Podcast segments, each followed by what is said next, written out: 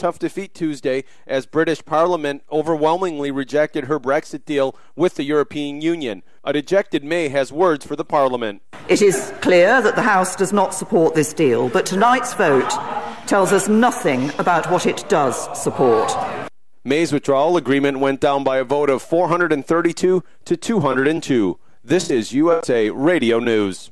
I'm Jay Farner, CEO of Quicken Loans, America's premier home purchase lender. Today's fluctuating interest rates can leave you with unexpected higher mortgage payments. At Quicken Loans, we've created a new way to protect you from unpredictable interest rates so you can buy a home with certainty. It's called Rate Shield, and here's how it works. With Rate Shield, you can lock your interest rate while you shop for a new home. So if rates go up, you don't have to worry. And here's the best part if rates go down, you get the lower rate. With Rate Shield, we really have you covered. Here are more reasons why you'll want to work with America's largest mortgage lender. For nine years in a row now, JD Power has ranked Quicken Loans highest in the nation in customer satisfaction for primary mortgage origination. And for the fifth year in a row, they've also ranked us highest in the nation for mortgage servicing. Rate Shield, another way we can save you money on your mortgage. Call us today at 800 Quicken or go to rocketmortgage.com. Based on Rocket Mortgage data in comparison to public data records. Rate Shield approval only valid on certain 30 year purchase transactions. Call for cost information and conditions. Equal housing lender license in all 50 states. NMLS number 3030. Additional conditions or exclusions may apply.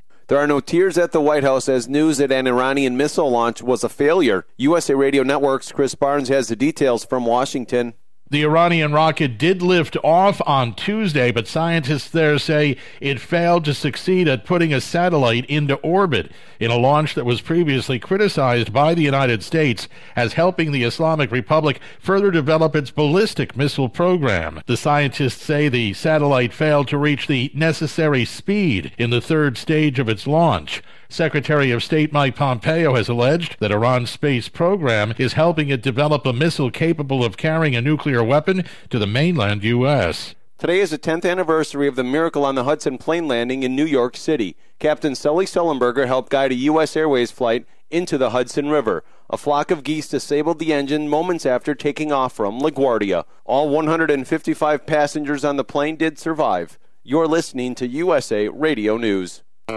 Hungry for the best barbecue in Las Vegas? Come out to the infamous barbecue and meat market, John Mull's Meats and Roadkill Grill in Las Vegas. John Mull's was featured on the Food Network's Diners, Drive-Ins, and Dives. Now take home delicious meat selections for your grill, and while you're there, grab a bite of the best barbecue in Las Vegas. With two locations now at Tom and Gowan or on North Decatur, you're sure to find the perfect meats for your next barbecue or party. Find us online at johnmullmeats.com. It's the Las Vegas debut of Global Winter Wonderland. It's amazing. We're blown away. All the lights, all the colors. My son is absolutely loving it. Our friends, we're all having a great time. This is awesome. And the entertainment is amazing. It's so creative and different. and I'm from New York, and I've never seen anything like this in New York. Everybody come out and see it. It's gorgeous, and don't miss it. Open through January 21st outside the Rio Hotel and Casino. Visit globalwonderland.com for details. Discount tickets at Walgreens. Hey, football fans, don't miss out on the final KSHP touchdown showdown of the season. The NFL prohibits us from using the name of the game, but will be played on February 3rd and rhymes with Drooper Droll. There will be super prizes each quarter, but the contest bowl is limited to 100 squares. So tune in to the radio shopping show for details on how to earn a square, and then grab a spot on the couch with a super big bowl of chips on February 3rd, and maybe you'll hit pay dirt in the KSHP Touchdown Showdown. Looking for laughs? Check out the LA Comedy Club at the Stratosphere Hotel and Casino. The LA Comedy Club features the redneck comedy magic of James Michael Wednesday through Monday at 6 p.m. The Marshall Warfield Experience Wednesdays and Thursdays at 10 p.m. and headliner Butch Bradley Friday through Tuesday at 10 p.m. The LA Comedy Club also has shows every night at 8 p.m. starring comedians from Comedy Central and Showtime. The LA Comedy Club at the world famous Stratosphere Hotel and Casino. The thoughts and opinions expressed in the following program are those of the program's participants and do not necessarily represent those of station staff, management, and advertisers. Give me the green light. Oh, yeah. Cause I'm ready to go. Let's have a Get ready to kick it up a notch. If you live and breathe sports, then this is the place to get your hot takes. Welcome to Vegas Sports Hub. Vegas Sports Hub. With your host, Ian Rakelli on KSHP AM 1400 or stream the show live at KSHP.com. Now turn up the volume and get ready for Vegas Sports Hub with Ian Rakelli. Welcome, everybody, to KSHP 1400 AM. I am your host, Ian Kelly. This is Vegas Sports Hub. We have a lot of hot takes to talk about in the world of sports. We're going to get right into football, as that was the most entertaining thing in this whole entire weekend. And my guest for tonight, I have Mark Hayes from KSHP. How are you doing today? I'm doing good, Ian. Thanks for having me. And then we also have my co-host. We got Ethan. Hello. And we got Stevie running the board. How you doing, boys? Uh, doing pretty good. Now, we're going to get right into it. We're going to talk about the NFL because we had the divisional round last week. And we're going to start out with the Cowboys and the Rams. Now, this was a. I'm not even going to say it was a close game because it wasn't even from the very beginning. But when it comes to the Cowboys and the Rams, Mark, what was your thoughts on the uh, Rams Cowboys game?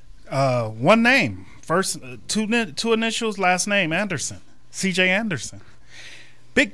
He got cut by the Panthers. Was in Oakland. Got released by Oakland. Comes to the Rams as a backup to T, uh, Todd Gurley, and rushes for combined 238 yards. Well, let's not forget he spent five years in Denver. Yeah, I mean, I mean, he's a veteran. He's, he won. he's he a got- veteran. He has a Super Bowl ring. Yeah, he's a veteran, but if you would have asked me or anybody that follows football, CJ Anderson was going to rush for 100 yards in his first game with the Rams, the answer probably would have been no. No, Just I because just that. because of the simple fact that he he's on the streets, right? He was on the streets, got Yeah. cut by the Raiders. And then one of the biggest games, playoff seat games, you don't think a kid that, that was on the streets. I always say on the streets because he was sitting on the couch. He was at home. And he came and behind one of the leading rushers in the NFL, he even outrushed Ezekiel Elliott, who is one Who of the top rushers. Who leads the league in uh, rushing yards this year. And so that to me was the difference. They were able to run the ball, right? They were able to run the ball. They were able to pound the ball with the defense. The front seven of the Dallas Cowboys is one of the top defensive line in the National Football League. They were top 10 entering uh, this postseason. And so when you put those two together and you get Todd Gurley and you get C.J. Anderson, that's uh, to me is a degree for uh, something special what the Rams have put together. I agree with you on CJ Anderson because this Cowboys defense was preparing for Todd Gurley. They were going everything for Todd Gurley, but when CJ Anderson showed up, it was like a brick wall just hit him head first. And then let's also think about this: Todd Gurley, he also had a very good game as well.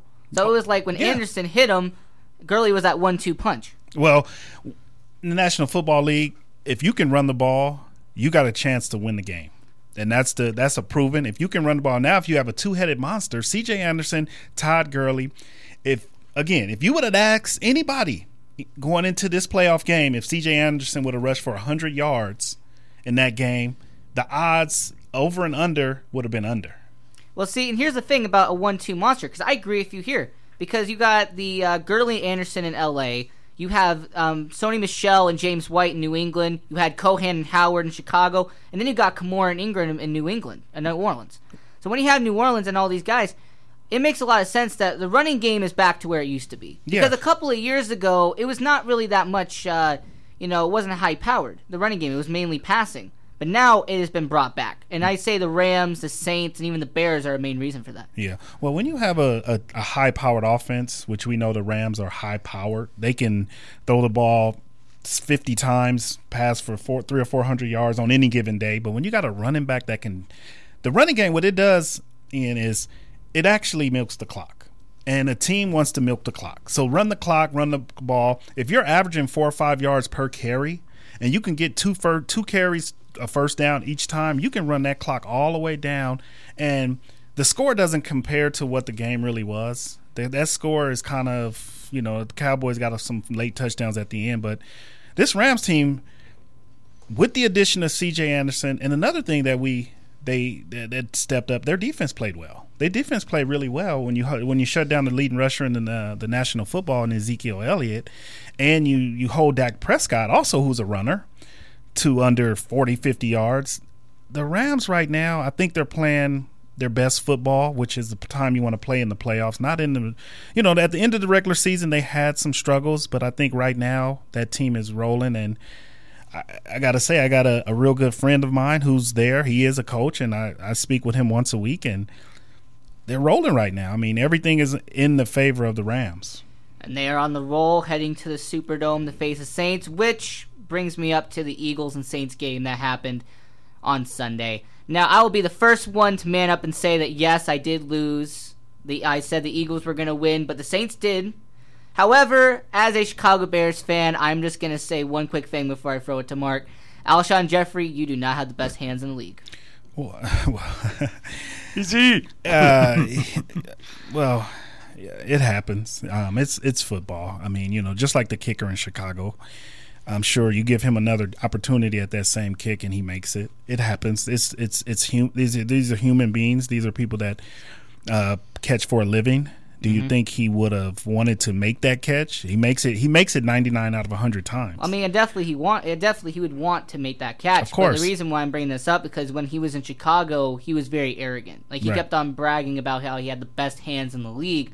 So as a Chicago Bears fan, and the way that he did lead the Bears in a very rude way, uh, it kind of made me uh, smile. Happy. Yeah, it made me happy, and also the fact the Eagles knocked out the Bears yeah. last week also kind of you know, and one and one thing that we forget as fans and people that love the sport of football, those guys are, uh, you know, paid to do a job, and when they don't do that job well, they get ridiculed. I, uh, again, Alshon Jeffery's a great football player. Some people wanted to see him fail because of the the whole Bears situation, but when you look at him as a player and as a uh, what happened in that game, again, throw that ball to him uh, a uh, hundred times, he'll probably catch it 99. And that and he because he did make some great catches in that game. And he made you know two or three really good catches. Yeah, and, he, and the you, one that counted, he dropped. But when you speak of mishaps, the Indian Kansas City game is something mm. that I want to bring up. Because Adam Vinatieri, he was perfect before this weekend, 69 for 69, uh, well, uh, for uh, extra point attempts. Right. He missed today. Right. And the thing is, he is going to be a future Hall of Famer, no yeah. doubt. Three, uh, he won uh, four Super Bowls, so of course he's going to, you know, be in the Hall of Fame. But I get your point about that. Is that people are ridiculing him, but Adam Vinatieri is a future Hall of Famer. Yeah, of course. I mean, you know, and one thing about sports as being a former athlete in college and having the opportunity to uh, be in a professional locker room you see, uh, you can tell when a guy is really serious and dedicated about their craft. And then you see guys that are just kind of there going with the motions. And you have a lot of those guys in the National Football League where they're there for probably have a good agent. They're there because uh, a coach knew him from college. It's, it's so many reasons. that some of those guys really have it good. And when they do make mistakes, and I look at football those guys have been, you know, are human and you know, like Adam, automatic. If you think look at his stats and look at his history, um, he's probably one of the best. I would put Morten Andersen in that that category as well. He's probably one of the best kickers that we've seen in this decade. Um, can count on him for making a field goal. And when he does miss it, we take it and we use that as, oh, he's not Adam no more. He's not that good. So the negative part of it is football. It's sports in general. But when you start looking from the inside of what these guys are doing, um, you're gonna get mistakes. You're gonna get you're gonna get missed field goals. You're gonna get drop passes, but they're human. Right. Um, they're not supernatural. They have mistakes, and they and that that's what happened in, in some of these playoff games. But I don't think Adams or uh, Alshon Jeffery's mistake decided those games. No, no, I did not. And then the but that's the thing about the Eagles game is that it wasn't Alshon Jeffery's drop that caused that. No, I mean they were up fourteen nothing, and Sean Payton basically pulled out all the trick plays, everything that he had in his back pocket to win that game. Yeah. Well, I mean, I mean, we had. I mean, you know, when you get to this part of the year, this part of the season, it's a, it, it's a fun time. You know, you don't have next week, so one game you're done and you move on. And now we're into the championship round, and you got uh, number one versus number two, and number one versus number two. That's what the people wanted to see. And I am uh, here with Mark Hayes from KSHP talking about the uh, NFL divisional round. And then the final game we have not talked about was the New England Patriots and Los Angeles Chargers. Now, if you look at just the box score and the stats, it looks closer than it really was on TV because it was a blowout from the very beginning. Well, the Chargers had a Cinderella year. I um I'm you know again LA you're a LA kid you you rooted for San Diego Chargers you rooted for the Oakland Raiders you rooted for the Los Angeles Rams when they came back and before they left but the Chargers again they ran up against Big Bad Brady superhero I mean you got Brady and Belichick and you have uh you know it's hard to beat I think Philip Rivers probably got as far as he's probably going to get in his career I really thought he would go and upset the Patriots. I I was kind of rooting for him to do that before he gets to the final of his career, but the Chargers weren't no match for the Patriots. Mark, let me ask you this: Do you think Philip Rivers is done after this year? Do you think he will be retiring? Mentally, no. Physically, his body might. He takes he took some hits in the, the this season. I think mentally, no, but physically, he might be done. I mean, football is a a sport that you only can take so much in your body, and I think once he set, takes this time and looks at his career and looks at his the people around the players, will they have the same team next year? Probably not. Players leave, players go to get more money.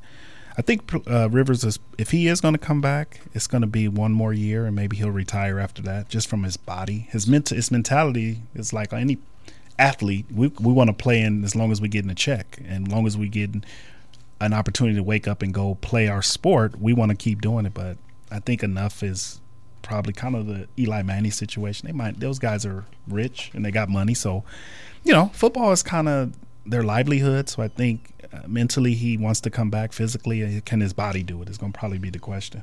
Right, because there has been reports that the Chargers are pursuing a quarterback in the draft next year to surpass Philip Rivers, and also he's the fourth oldest quarterback in the NFL, so that could factor in as well. Well, so if that's the case, then he could basically just sit on the bench as the backup and only sign one year contract deals.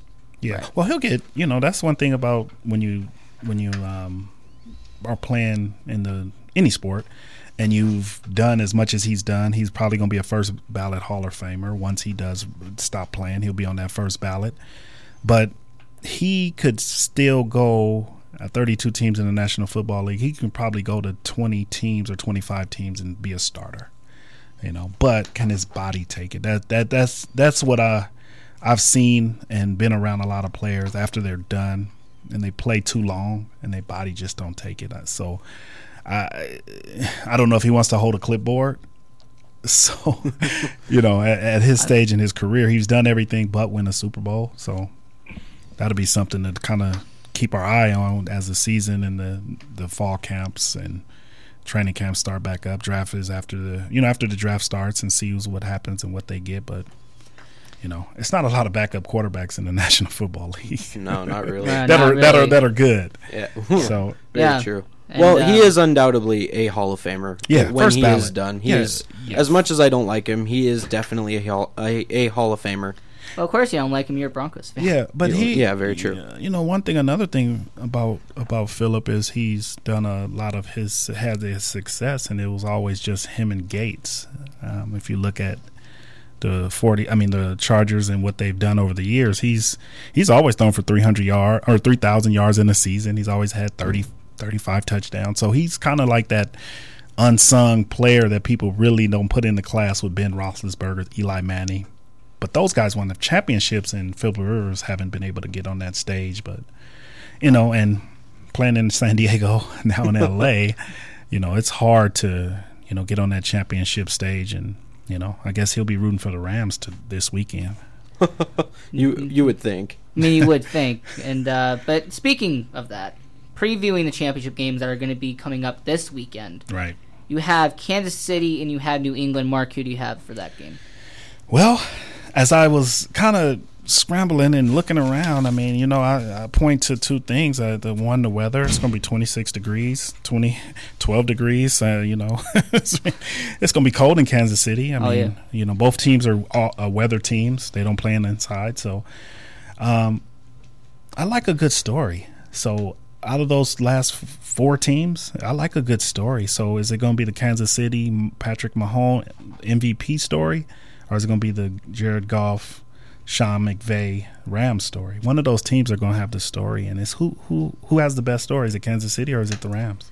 Well, see, here's the thing. I'm going to go with Kansas City for the simple fact that I've been telling people for weeks about this streak that has been going on in the AFC. Five years in a row, the number one seed in the AFC has made it to the Super Bowl. Yeah. And I say it will be year number six. I believe in this Chiefs team. Patrick Mahomes, MVP year.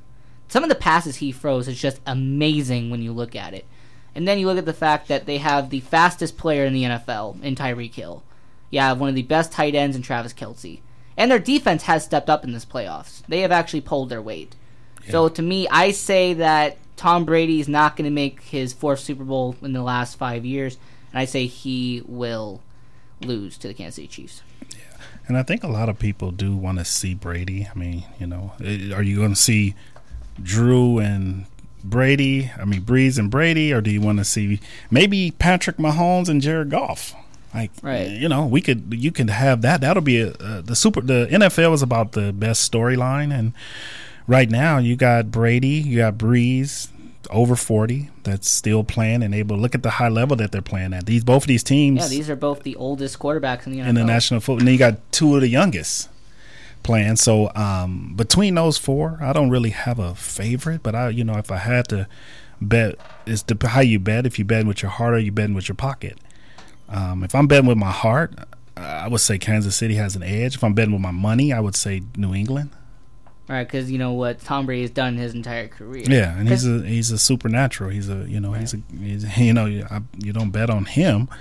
Again, you bet with your heart or you bet with your pocketbook. It depends. Right, and then the other thing about this is that eight out of the last ten times a number one seed is facing number two seed in the championship game, the number one seed has won. So that's an eighty percent chance that a number one seed will beat the number two seed. Yeah, and I, and I think the one thing with that particular game is going to come down to we got to look at the coaches. You got Andy Reid who's done it; he's been there. You got Bill Belichick who's done it on multiple occasions and been there.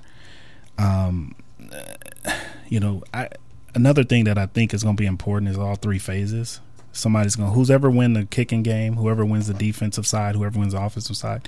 I think the team that has all three phases that day will probably win the game if they can complete it on the offense, on defense, and on special teams. We get lost in the three phases of the game, and I think if the three phases of the game are met, I think one of those teams will be successful.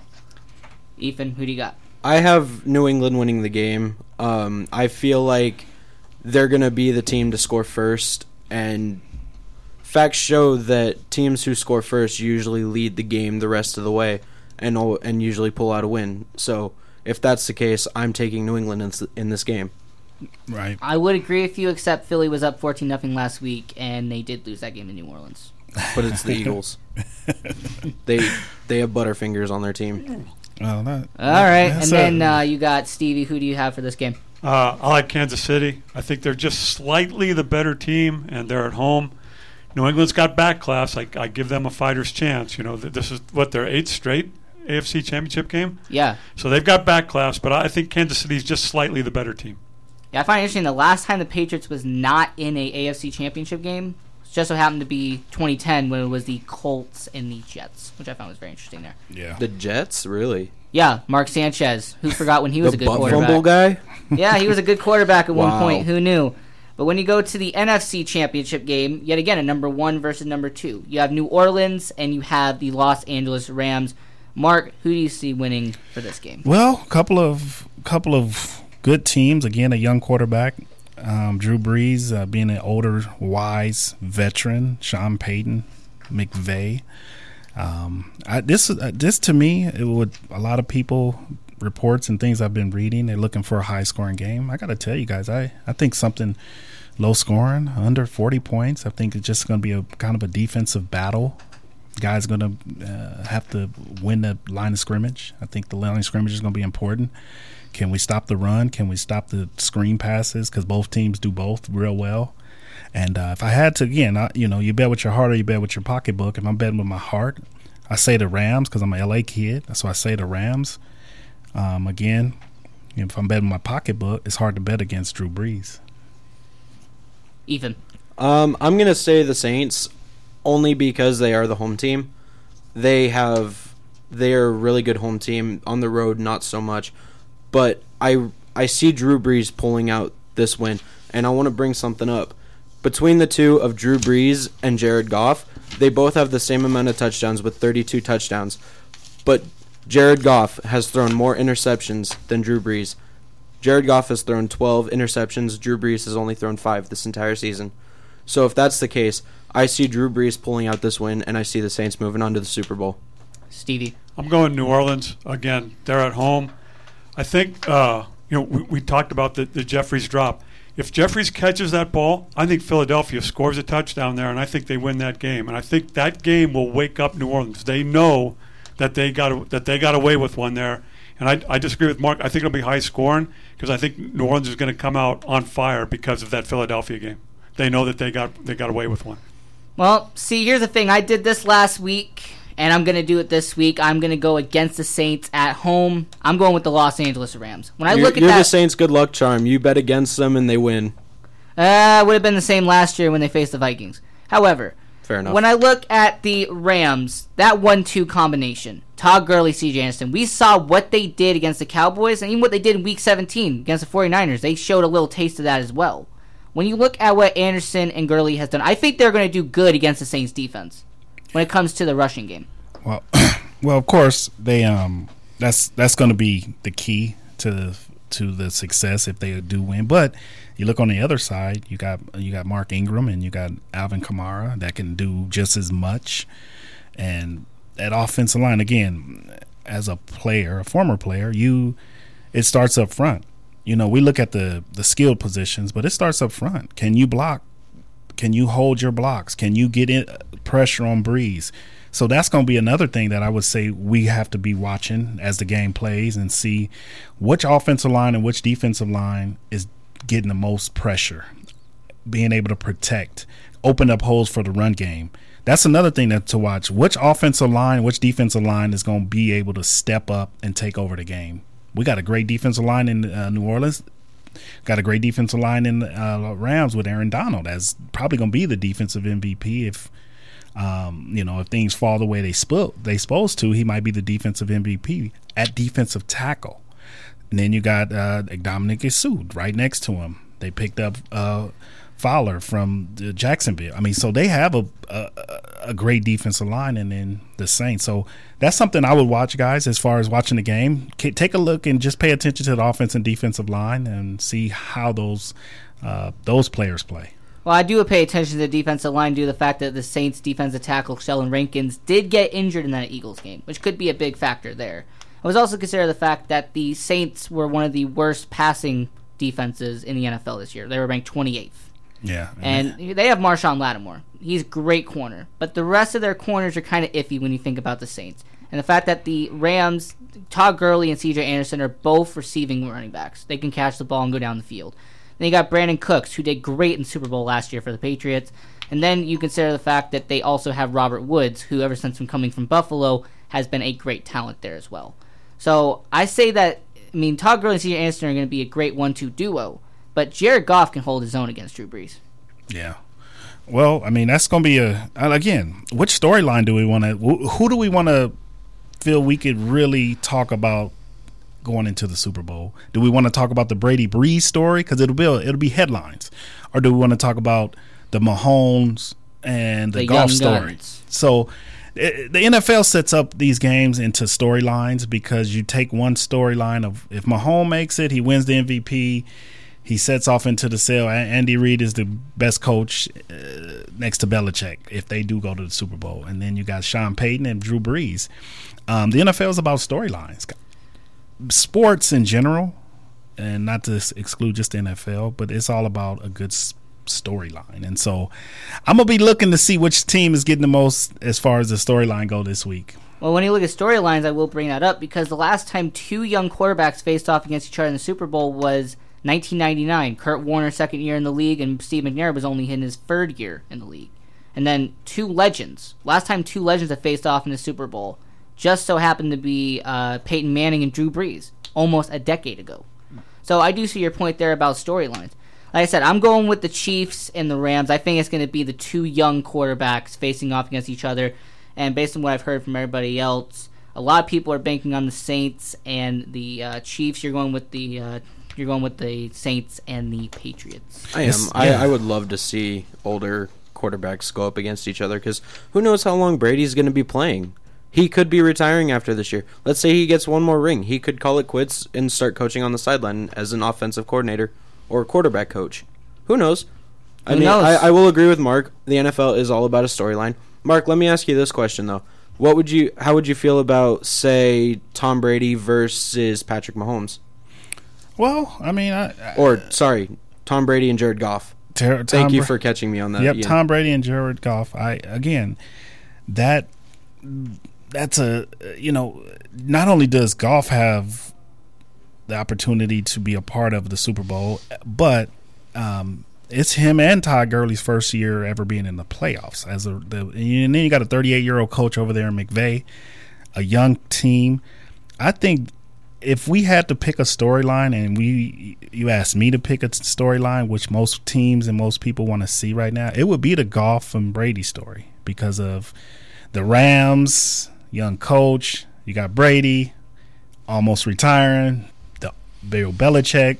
That so that patriots rams story may have some juice and you know looking at the spread when you got three and a half for both teams um as the Saints are favored and the Chiefs are favored. So that you know that just tells you a little bit about how these games are probably going to fall. Well, once you're speaking of the favorites right there, Drew Brees versus Patrick Mahomes, who have been number one and number two in the MVP voting this entire season. Yeah, I mean, having two of the best quarterbacks is something in a Super Bowl that people would love to watch. yeah. And I again, as the NFL gets we get closer and closer to the Super Bowl, the storyline that we going to hear is the people talking about you know the old guns.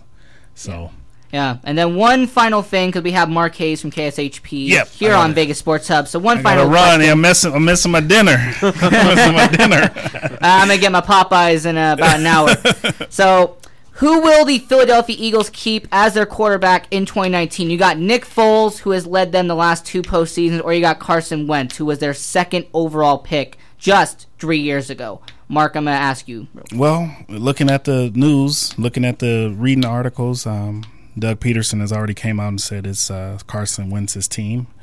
Um, uh, I think Nick Foles has done himself a wonderful job. I think he's accepted his role um, in this offseason. If they do decide not to re-sign him, I think he'll have a uh, big payday coming. He will have a big payday coming, um, and he might be a, a a one and done or two and done. But Nick Foles has earned the right to some team to open up their playbook and open up their pocketbooks to him. And Carson Wentz, that's his team. Doug Pederson has already made that clear. If um, they want to keep him, they got to pay Foles. If they want to keep him, if they don't, they got to let him go. And hopefully he lands at a team that's willing to pay him because he's done more, right, than a lot of guys that are starting in the NFL right now. Yeah, well, speaking of uh, pocketbooks, I'm gonna say I'm gonna call it a team real quick that I think could open their checkbook for Nick Foles, and I think that it would be a team that's coming to Las Vegas in about a year or two. If they trade Derek Carr, which a lot of people are uh, assuming at this point, I think the Raiders could do it because it seems like a Raiders move, kind of like an Al Davis move back in the day, to, you know, to get the Super Bowl winning quarterback in free agency. Yeah, and another thing too, real quick before you know, uh, with that fo- whole Nick Foles and Carson Wentz, they've already declined his option. As I you know read through some of my, my notes here, he had a twenty million dollar option to come back next year, so he will hit the free agent market. Yeah, he does hit the free agent market, but the Eagles always do have the possibility of do of getting him back. Yeah, I, I mean, it, and it's going to be a, a Nick Foles' decision. I think ultimately, I mean, do you want to stay in this position and knowing that, you know, Carson Wentz is vulnerable and he could Yeah. he can get injured and he could step in and play? Or does he want to go and uh, collect his money and be a backup? Ethan, See, I, I see this going as a three team deal. I see the Eagles trading Nick Foles to Cincinnati, Cincinnati trading trading Andy Dalton to Denver, and Denver trading shaving off Case Keenum's contract and sending him to Philadelphia. I will say this: How would that trade happen if Nick Foles is a free agent? I don't know. Some somehow it will happen. If not, If you I, I would if you- see him going to Oakland. If you said Carson Wentz, I would say that three-team trade would make would make sense. But well, Nick, even if you never know, because Nick Foles could sign back to the Eagles, and he the Eagles could say, "Wait, never mind, we don't want you. We're going to see what other options we can get." right? 'Cause I do like the Oakland idea because, like I said, I've been saying for months that I think Derek Carr could be a good fit for the New York Giants, the way that their system is. So then, So- where does Eli go? Does he go to Oakland or does he retire? Oh no, I think Eli joins his old friend Tom Coughlin out there in Jacksonville. But Stevie, what about you? Uh, that's where I think Foles is going. I, I think he's headed to Jacksonville. I- Uh, secondary choice would be Miami. I think he's going to end up in Florida. Uh, go out to Sunshine State. Absolutely. Well, hey, Mark Hayes, thank yeah, you for no, being no, thank on you guys, man. Had a Sports good Hub. time. It's been a it's been And when we come back from commercial break, we are going to get into the world of hockey here on Vegas Sports Hub.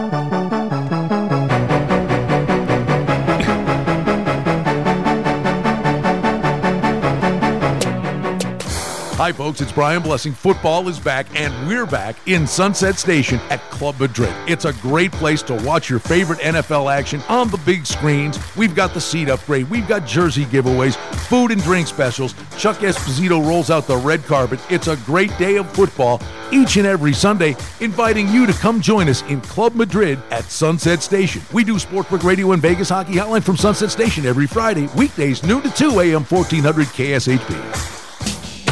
Get ready for a double dose of rock and roll with two of the hottest classic rock bands on tour today. April Wine. The Orleans Hotel and Casino presents classic rockers April Wine and Steelheart. Thursday and Friday, January 17th and 18th. Showtime 9 p.m. I like to rock! April Wine blew out of Canada like a cold wind of heavy metal. American band Steelheart was one of the great hair heavy metal bands of the 90s. Steelheart's new sound is modern and edgy, with overtones of their rock roots. Get your April Wine Steelheart tickets at the box office or call 702 284 7777 or online at OrleansCasino.com. Get a taste of April Wine and Steelheart. January 17th and 18th. Only at the Orleans.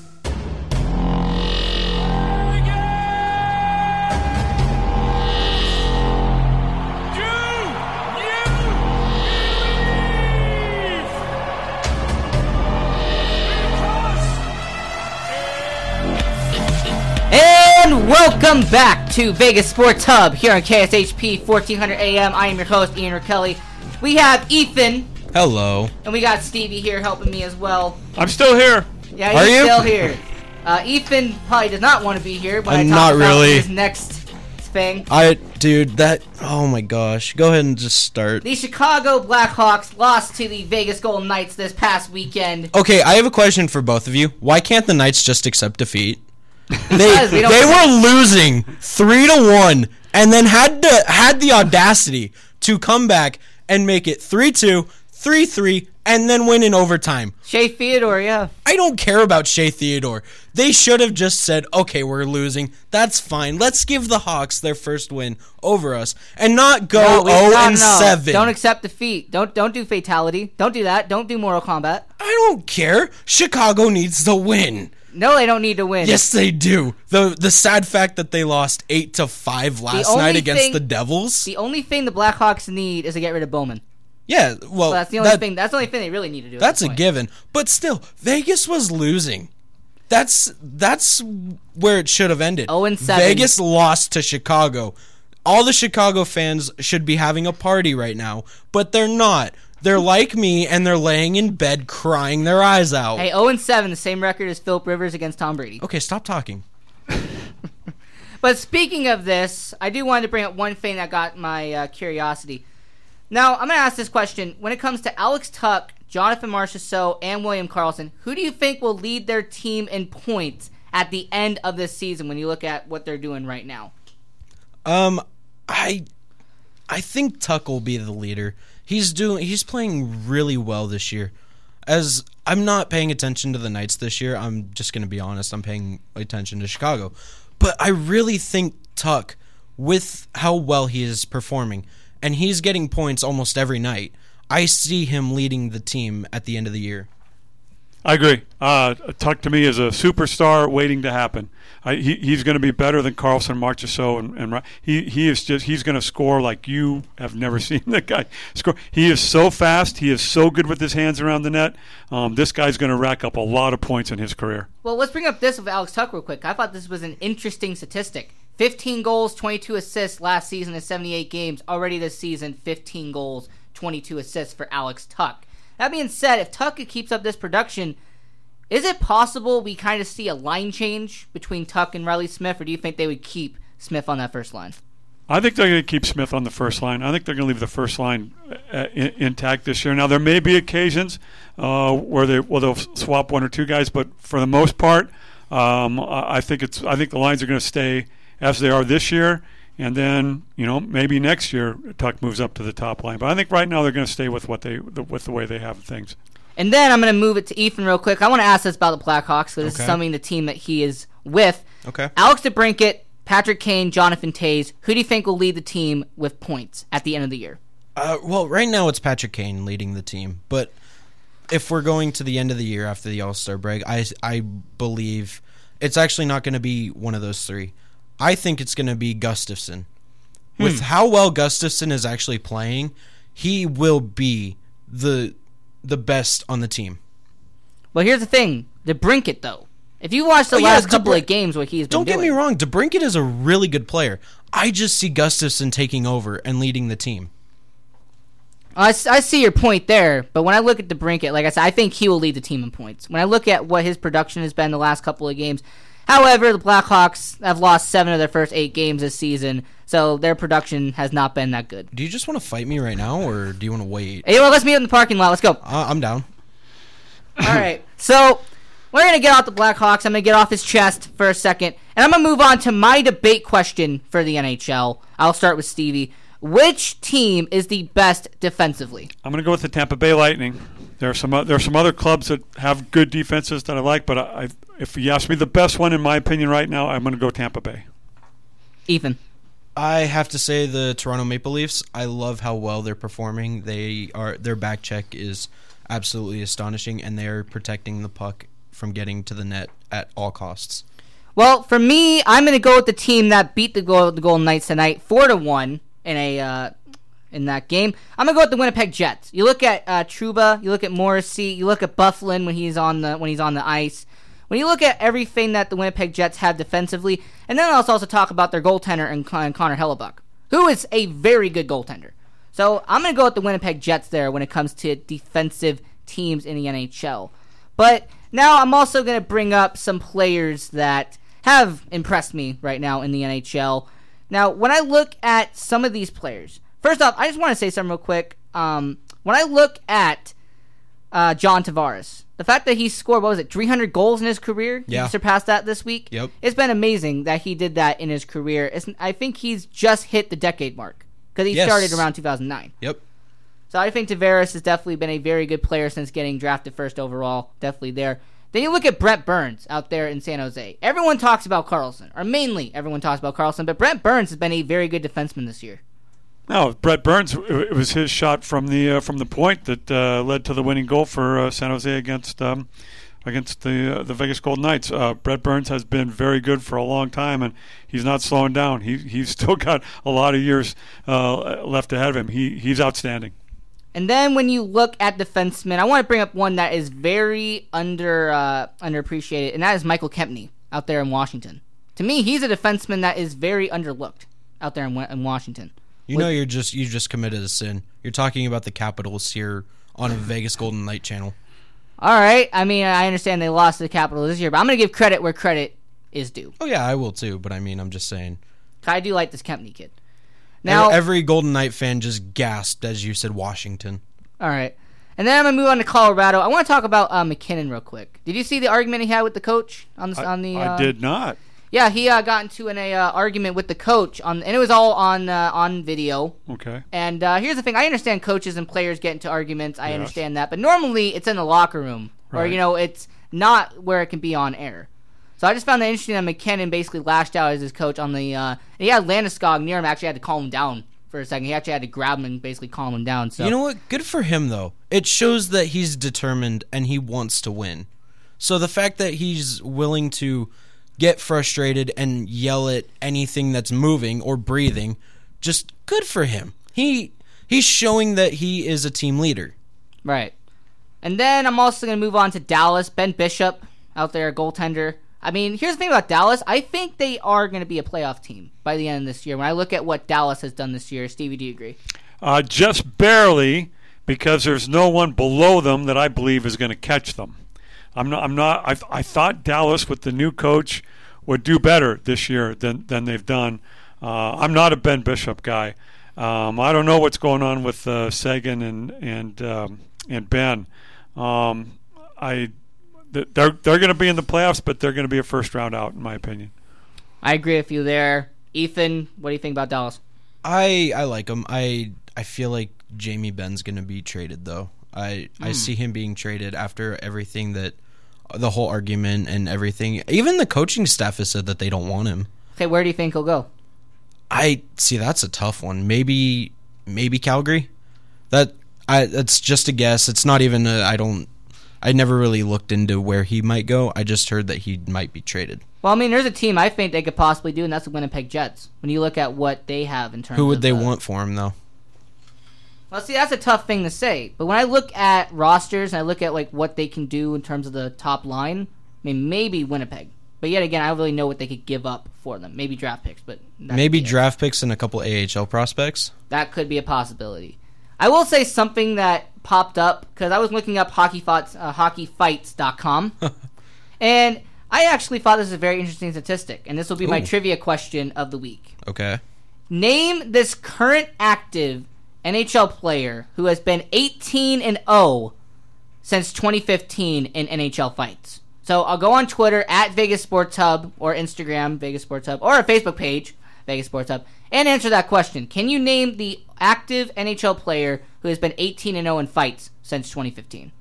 That's a good one. I honestly don't know who that I- would be. I mean, you. I mean, you're probably gonna guess Zdeno Chara, right? Well, yeah, I would guess him because he's been in a ton of fights. It would either be him or Brent Burns. Brent Burns is a fighter.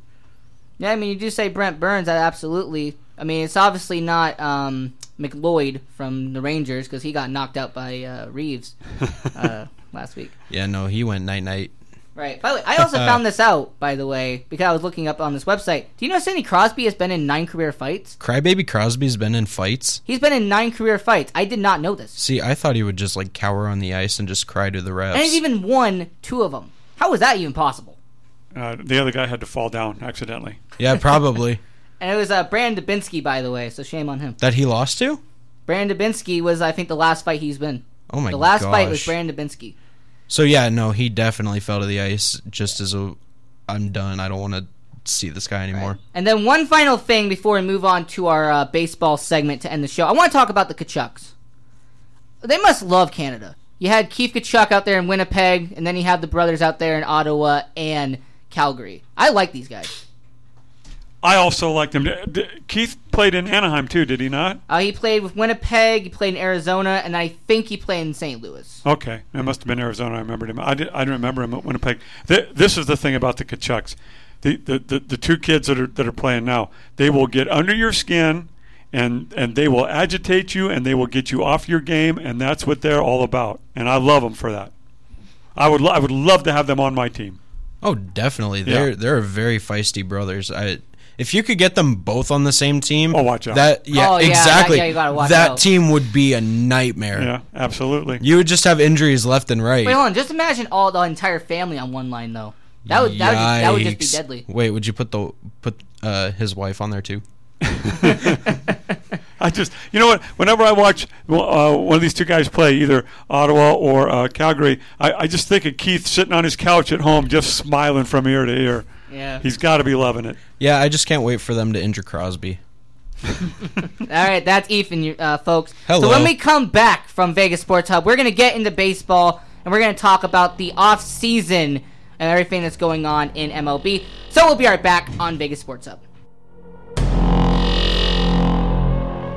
Since 1937, Krispy Kreme Donuts has been delighting its customers with their hot, fresh glazed goodness. Delicious donuts made fresh to order all day long. Enjoy a variety of incredible creations like their chocolate iced raspberry filled, strawberry iced with sprinkles, or the classic original glazed. Krispy Kreme is a great way to fundraise for your organization. Stop in and try one of their signature iced coffees or blended drinks. They go great with donuts. Be sure to check them out online at KrispyKreme.com. That's KrispyKreme.com. Taste the joy that is Krispy Kreme.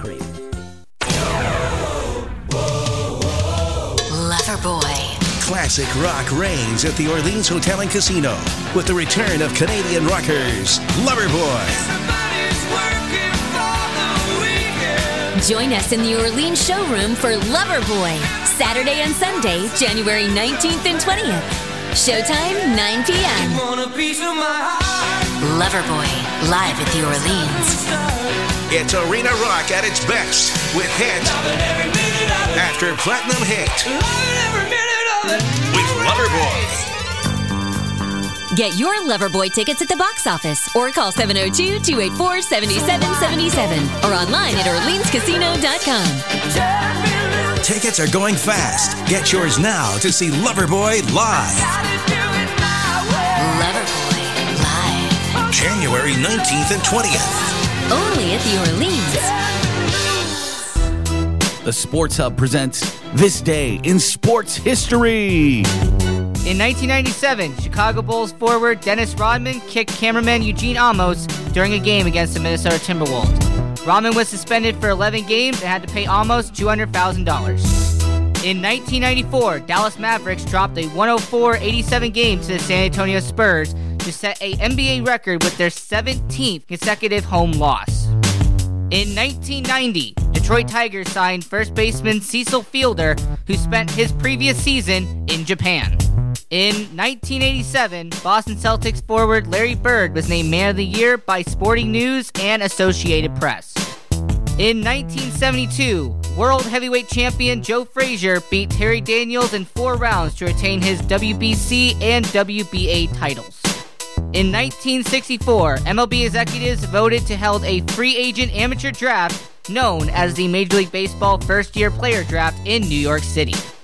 And in 1942, U.S. President FDR sent his green light letter to MLB Commissioner encouraging baseball players to continue playing during World War II. This has been Sports Hub's This Day in Sports History. And welcome back to Vegas Sports Hub here on KSHP 1400 AM. I'm your host, Ian or Kelly, Ethan, Stevie, and uh, we're going to talk about baseball because, you know, it's starting to heat up here in the uh, baseball world. We're I want to talk pretty close to spring training. very close. They're going to be about a month and a half away. That's from- crazy. It feels like it just ended. That's the thing about baseball. I mean, it ends, and then you got the off season. You have winter meetings, and then you have the big free agents that normally sign in January, and then you got spring training. You got Kyler Murray. I want to talk about this first, real quick.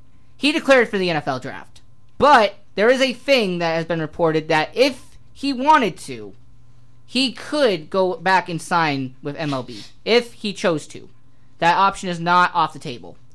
But if you're Kyler Murray, who's projected to be a first round pick, by the way, when you look at what he can do in the NFL and what he can do in MLB, where do you see him going, Ethan? I still see him going to the MLB.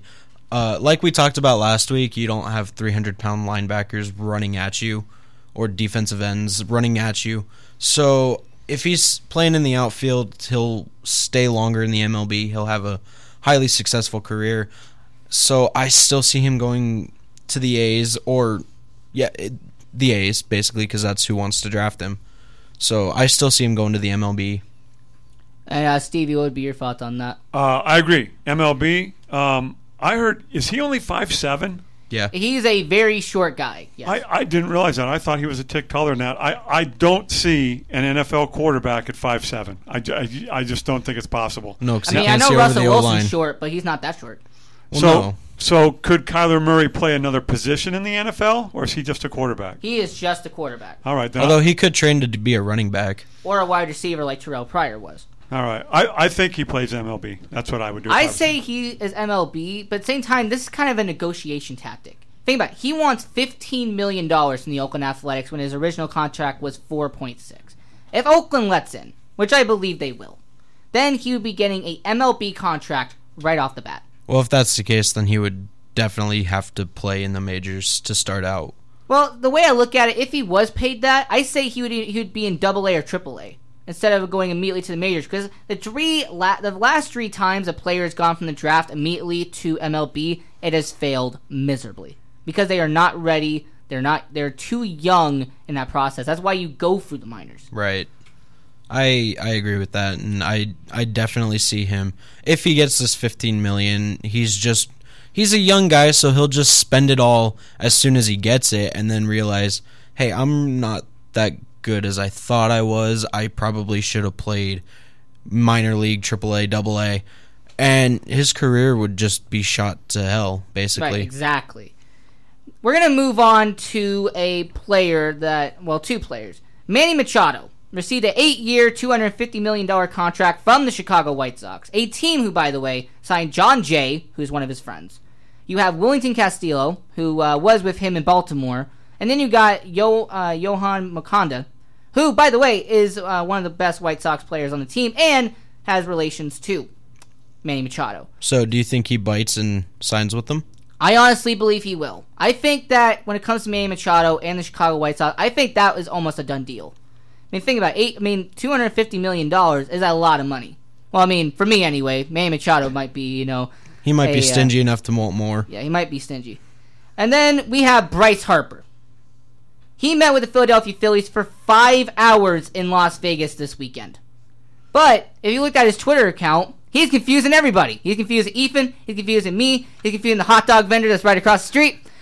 But when you look at what Bryce Harper's doing, Ethan, I'm going to ask you, where do you think he's going to end up? I I have to go with what I said last week. I still think he would sign to the Angels, just for the fact uh, that we did see on his Twitter he posted something about snowboarding, something about surfing, and something about golf.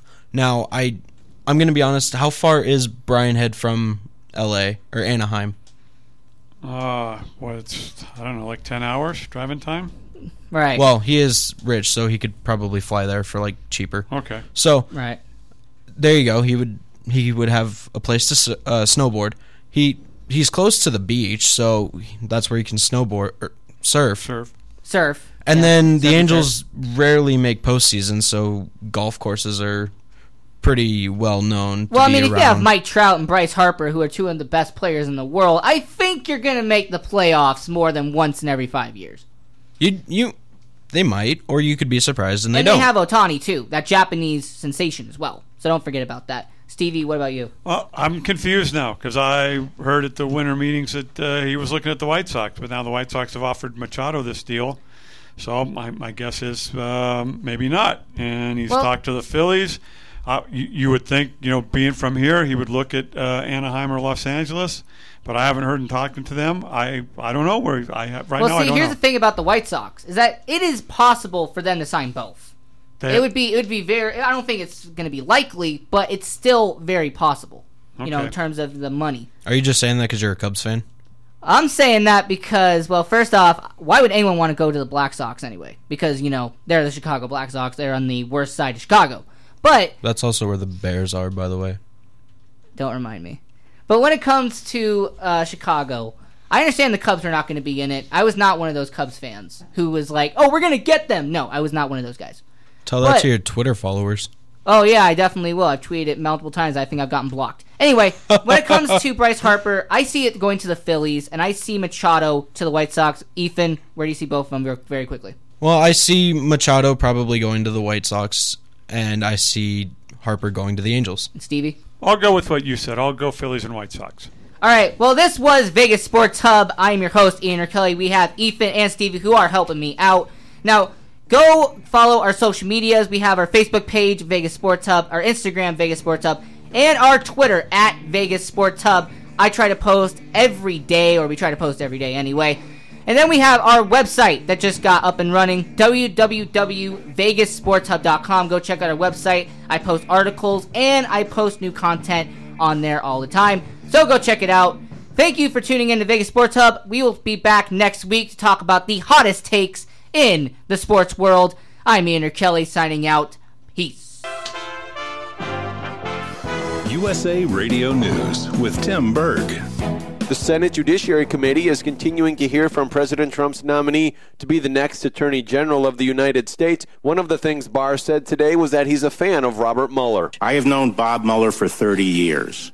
We worked closely together throughout my previous tenure at the Department of Justice. We've been friends since, and I have the utmost respect for Bob and his distinguished record of public service. Also going on in Washington, Republicans sat down and had lunch with the president.